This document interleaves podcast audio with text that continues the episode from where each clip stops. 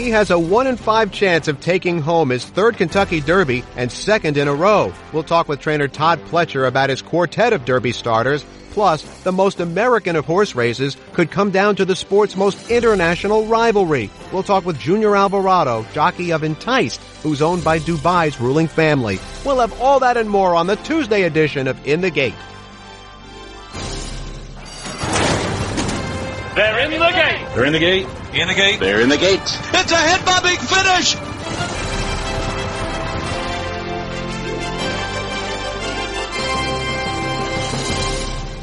This is In the Gate, E S P N's Thoroughbred Racing Podcast. My name is Barry Abrams. You can follow me on Twitter at B Abrams Voice or on Facebook at Barry Abrams Voice. You can also get us on our YouTube channel by searching In the Gate Podcast. You can get us on SoundCloud as well, which services the iTunes Store and tune in dot com. You can get us on that little pink podcatcher app on your phone you didn't even know you had. And now you can subscribe to In the Gate in the Listen tab of the E S P N app. For the full In the Gate experience, subscribe now in the Listen tab of the E S P N app.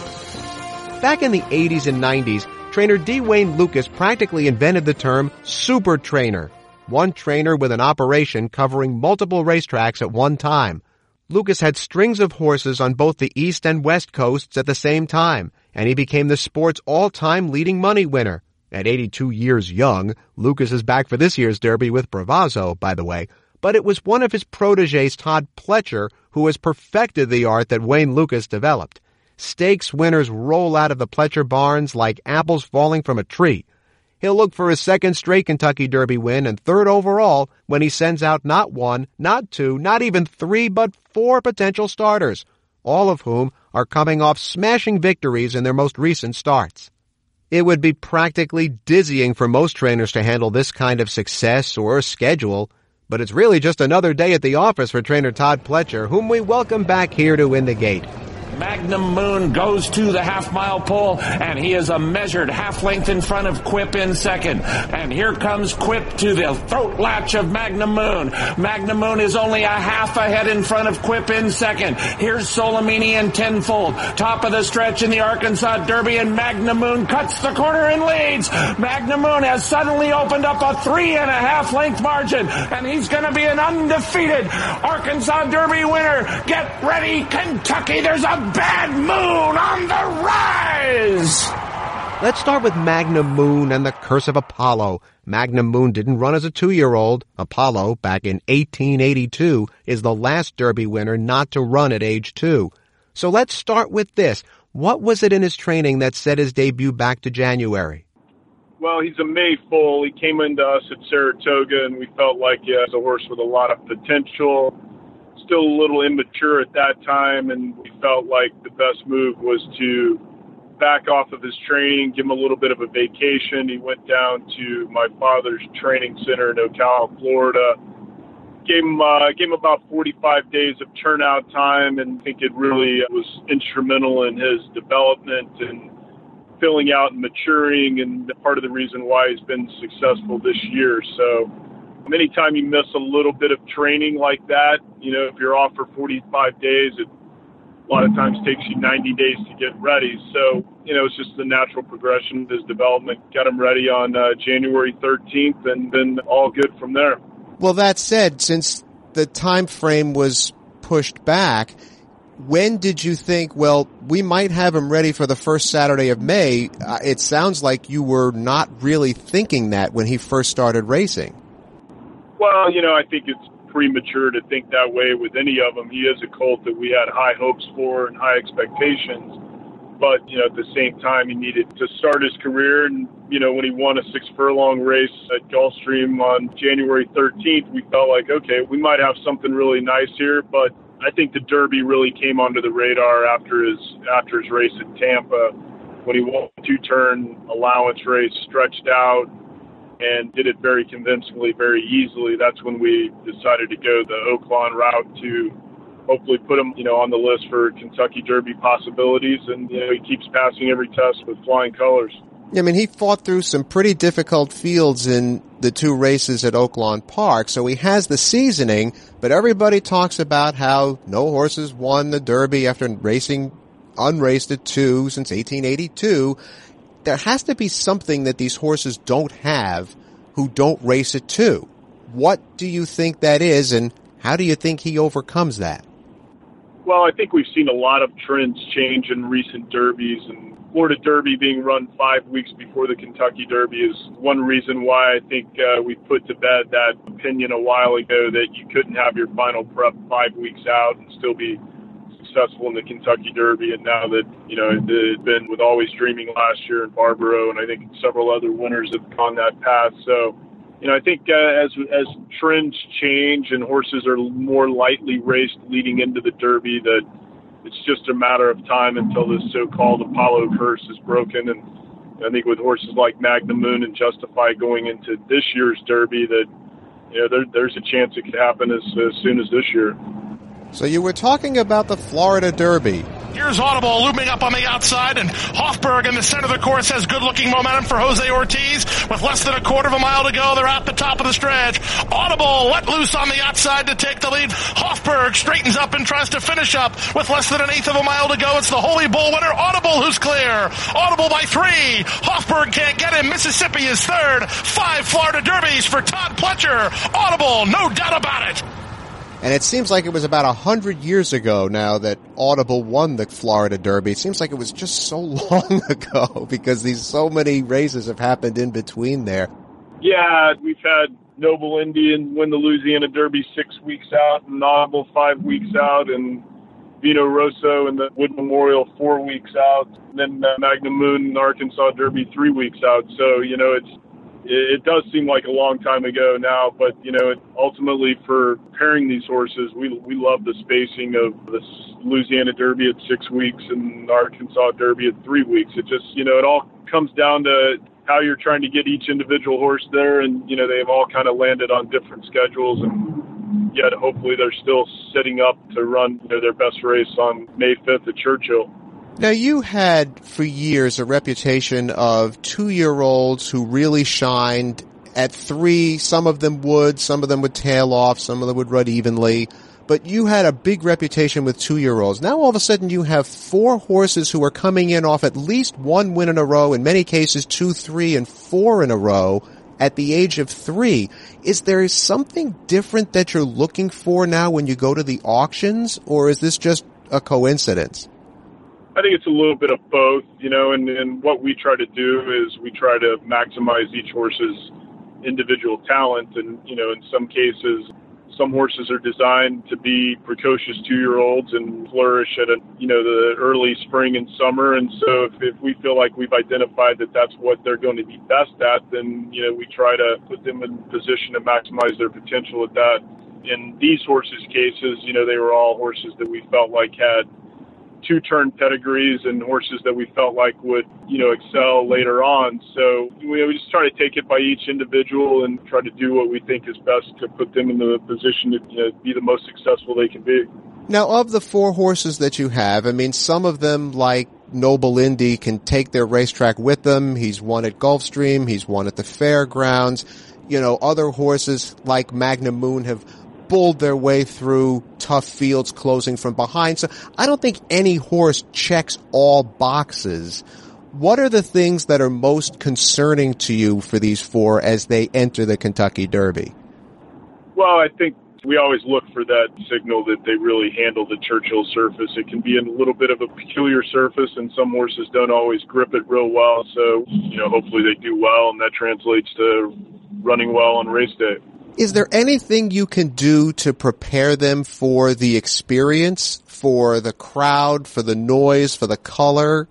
There's nothing that, that we can do that duplicates the Kentucky Derby atmosphere. One thing that we have been able to do is in these final prep races, with these horses going to Louisiana in front of their biggest crowd and Arkansas in front of their biggest crowd, even with Vito Rosso going to Tampa a couple times in front of a relatively big crowd with a lot of people standing right around the paddock, and, and being able to handle that, and Audible and the Florida Derby, which would have been the biggest crowd they had there this winter and spring. So I think those things help, but there's certainly nothing you can do that that duplicates uh, one hundred fifty thousand people. Well, there's probably nothing that can match the experience of winning it as you did last year, unless you do it again. And we certainly wish you the very best of luck, Todd Pletcher. Thank you so much for a few minutes. You're welcome. Thank you, Barry. We're going to take a short break here on In the Gate, but when we come back, the most American of horse races could come down to the sport's most international rivalry. Junior Alvarado, the jockey of Enticed, who's owned by the Dubai ruling family, will be joining us, so don't go anywhere.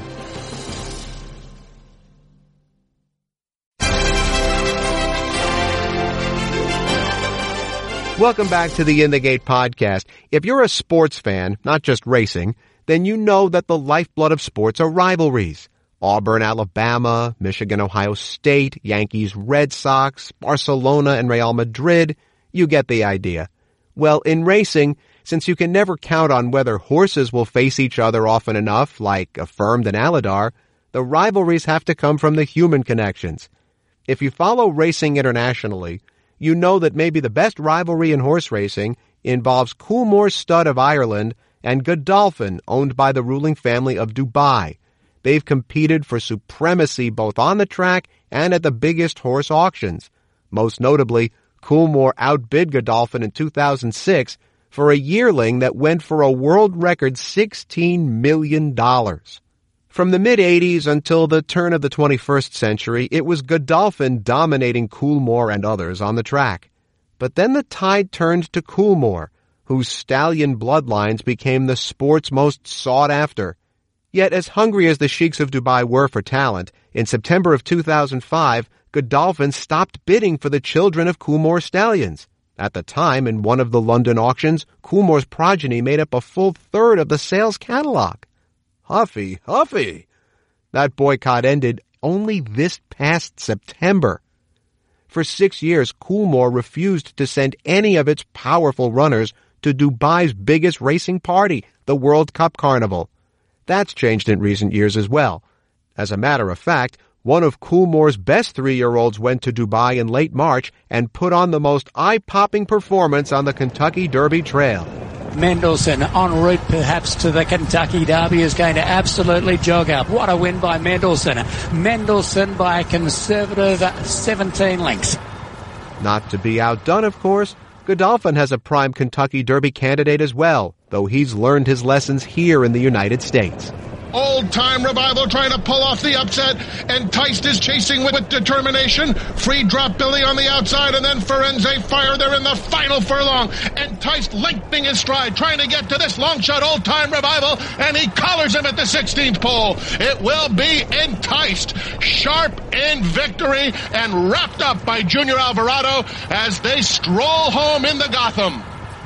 Enticed comes in also having won the Kentucky Jockey Club Stakes last fall at Churchill, site of the Derby, against a bunch of horses who would go on to take a number of stakes afterward. Could the Godolphin-Coolmore rivalry resurface on this side of the Atlantic?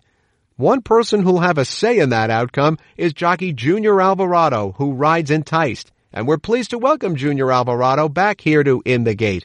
Before his win in the Gotham, he threw in a clunker in the Holy Bull at Gulfstream Park in Florida. What was the difference between that race and his Gotham win? You know, because I wasn't the rider at that time, you know, I, I really didn't ask much around, you know, what the horse, you know, I know they were very shocked the way he runs, you know, because sometimes, you know, even, you know, if the horse doesn't win, you know, that doesn't really mean he didn't run, you know, but, you know, if he tries, you know, a good second, a good third, you know, he have to performance, you know, but that day, you know, even when I watched the race, I mean, I couldn't even come out with any answer why he would have run so bad like that, you know. I know he was inside the rail. I know he's a horse that, like, he didn't do anything the first time when I was in the rail, and, you know, he was completely fine being inside horses, you know, and then, you know, it seems like later on, you know, he seems like he get bothered a little bit with horses outside.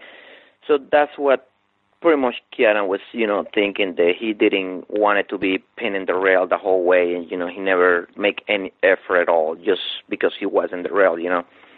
Then in the Gotham, you know, like I say, you know, we, we broke from the outside, then, you know, we say, like, let's just stay outside of every horse, let's not any horse go outside with us, and then we'll try that to see if he, that, you know, helps a little bit, and, you know, it did work out, you know, just even though, you know, I thought if we would have been the inside or any part of the track, you know, he would have still won because I thought that day he was just so much the best horse.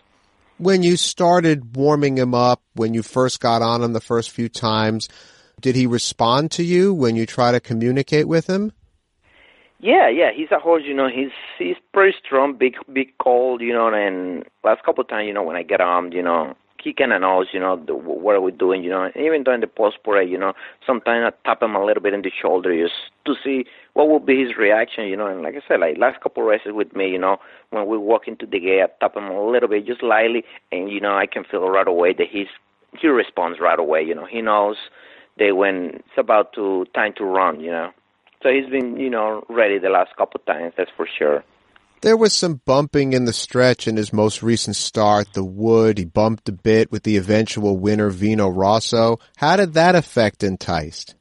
You know, he, he did get bothered, you know, like he seems like he doesn't want it to be like, you know, inside of horses. You know, he he does probably will have would have that fight back if he would he wouldn't get bumped so many times, you know, but, you know, after probably the second bump, third bump, you know, he switched it from behind.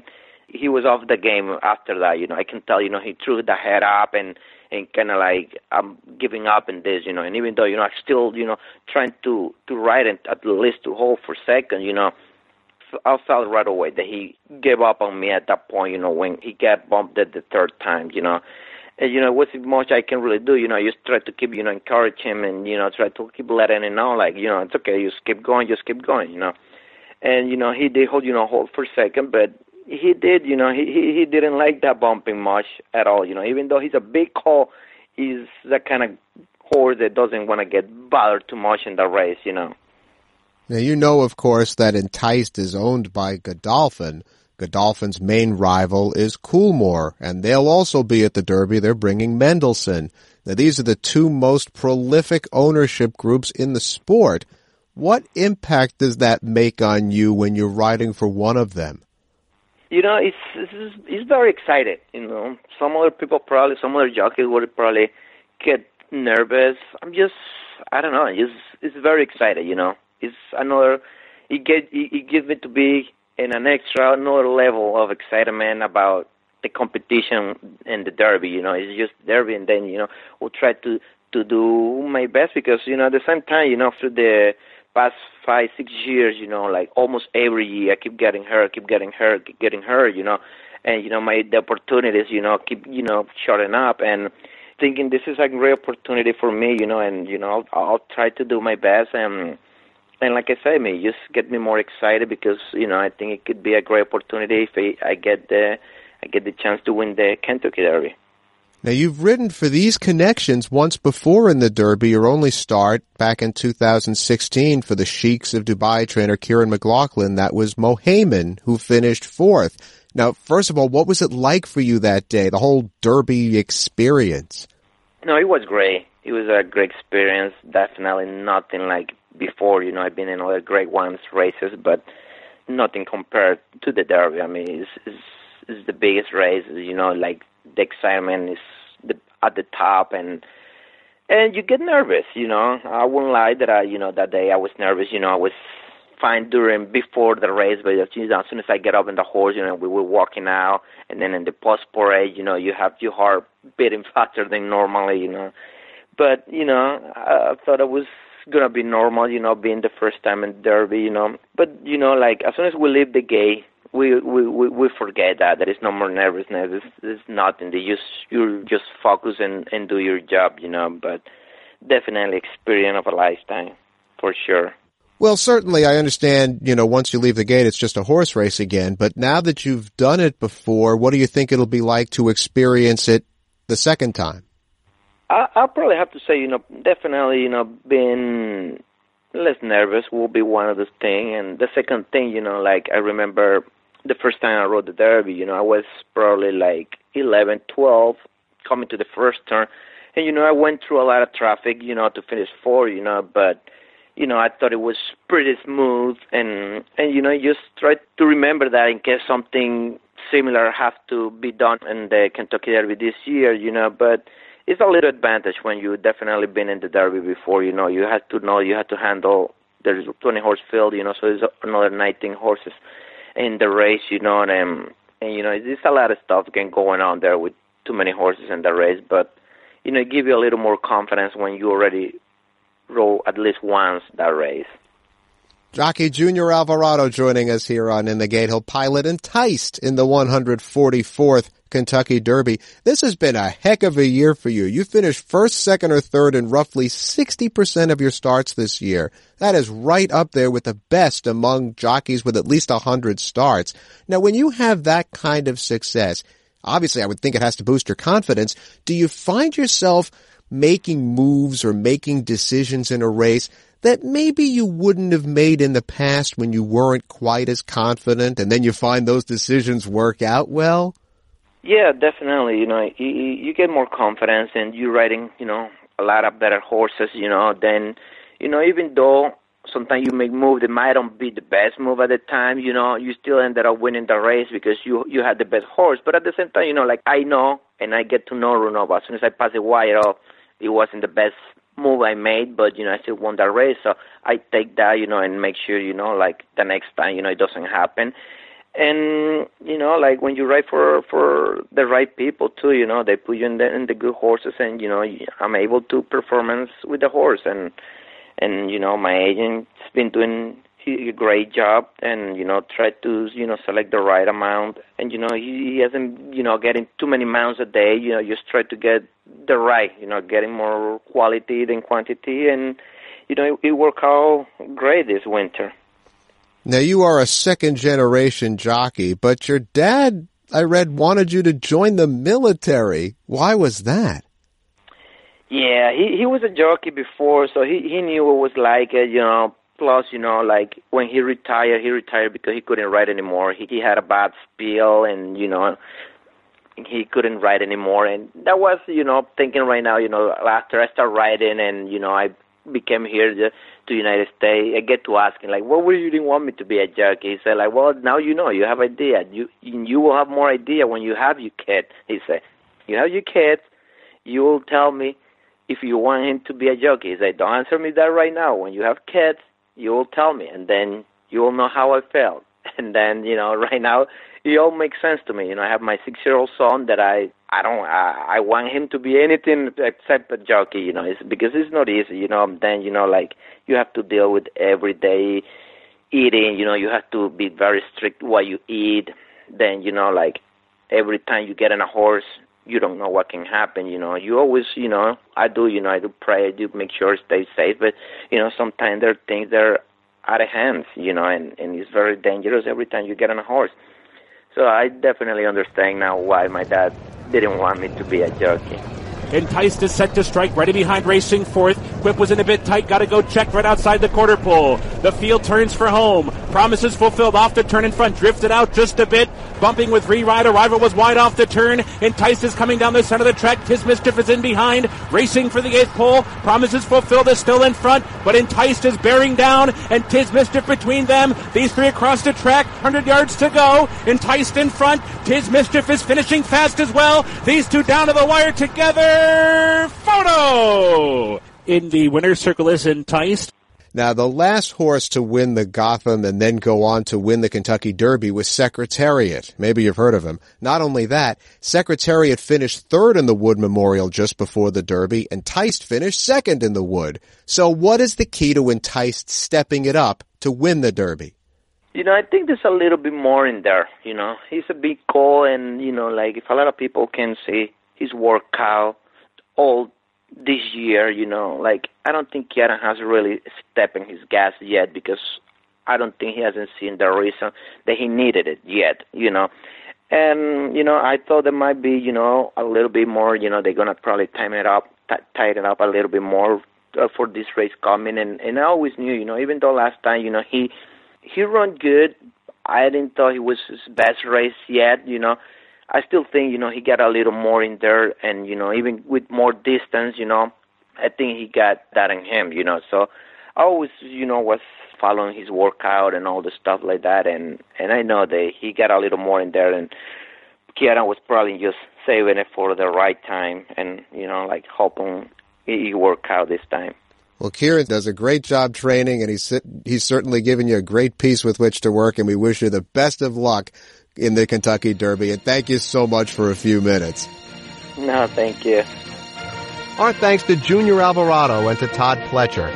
We all know nineteen sixty-eight was truly a tumultuous year, civil rights protests and two prominent figures killed. But a month between the deaths of Martin Luther King and Bobby Kennedy came another incident that, with irony, is filled. Dancer's Image rallied from last to first in the Kentucky Derby, finishing a length and a half in front of Forward Pass. But moments after the race, Dancer's Image was disqualified for an illegal drug in his blood and was placed last. It remains the only D Q in Kentucky Derby history, and the drug in question was phenylbutazone, which now is standard fare for practically every horse who races, but back then drugs were not something to condone. The connections of Dancer's Image say they still don't know what happened, but it's a symbol of the time when this occurred. We lost our innocence as a country fifty years ago, and racing drug-free horses is practically absurd. You can get us on our YouTube channel by searching In the Gate Podcast. You can get us on SoundCloud as well, which services the iTunes Store and tune in dot com. You can get us on that little pink podcatcher app on your phone that you didn't even know you had. And now you can subscribe to In the Gate in the Listen tab of the E S P N app. For the full In the Gate experience, subscribe now in the Listen tab of the E S P N app. And you can follow me on Twitter at B. Abrams Voice or on Facebook at Barry Abrams Voice. Remember to join us as we continue our countdown to the Kentucky Derby all week long. But for now, that's In the Gate. I'm Barry Abrams. We'll see you tomorrow.